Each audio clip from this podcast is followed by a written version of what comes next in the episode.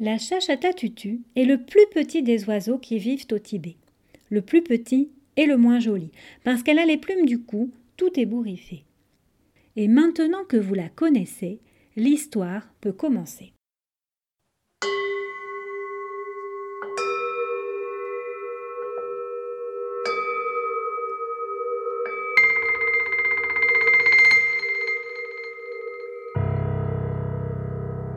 Il y a de ça bien longtemps, une chachata tutu avait fait son nid dans une touffe d'herbe.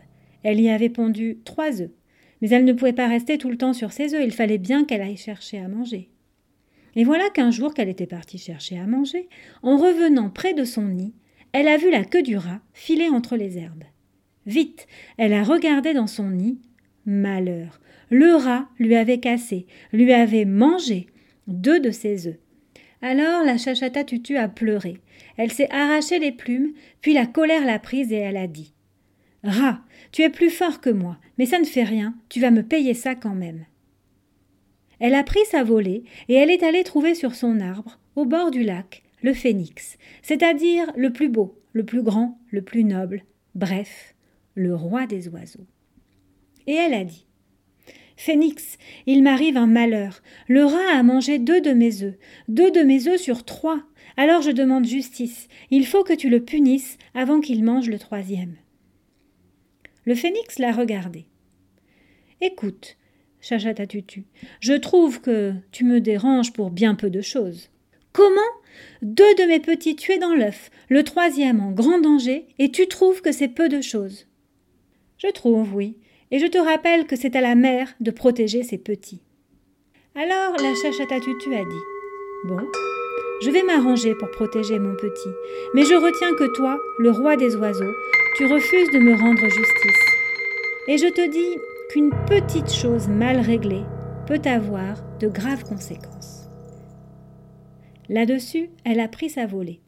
Revenue près de son nid, elle a ramassé une brindille pointue qui traînait par terre en guise de flèche, elle s'est perchée sur un buisson et elle a attendu. Oh, pas longtemps. Elle a bientôt aperçu le rat qui se faufilait vers son nid. Alors, de toutes ses petites forces, la chachatatutu a brandi sa flèche et psst Elle l'a lancée vers le rat. Et la flèche est venue se planter dans l'œil du rat.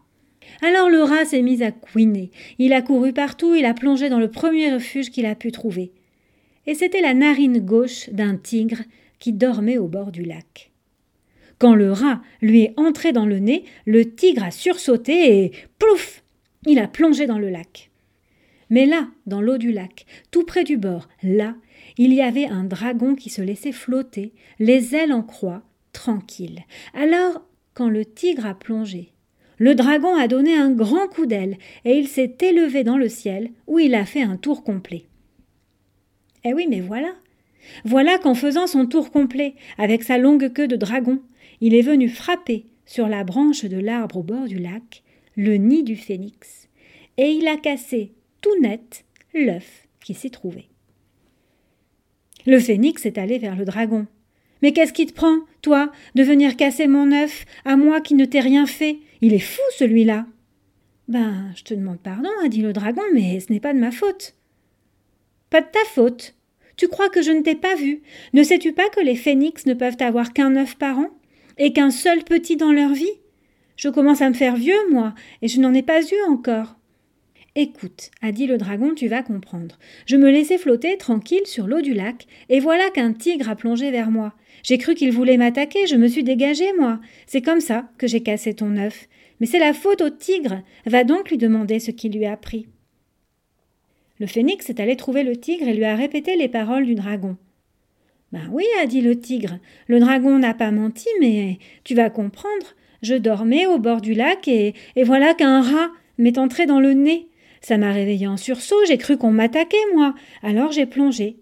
Mais c'est la faute au rat. Va donc lui demander ce qu'il lui a pris. Le phénix est allé trouver le rat et lui a répété les paroles du tigre. Ben oui, a dit le rat. Le tigre n'a pas menti, mais tu vas comprendre. Je trottinais là dans l'herbe comme n'importe quel rat du Tibet, et la chachatatutu m'a lancé une flèche dans l'œil. Ben ça m'a fait mal. J'ai couru partout, j'ai plongé dans le premier refuge que j'ai pu trouver, et c'était la narine du tigre. Alors tu vois, c'est la faute à la chachata tutu. Va donc lui demander ce qu'il lui a pris. Alors le phénix est allé trouver la chachata tutu et lui a répété les paroles du rat. Mais le petit oiseau lui a dit Bah écoute, phénix, je trouve que tu me déranges pour bien peu de choses. Tu as perdu ton œuf, c'est malheureux, mais moi j'en ai perdu deux.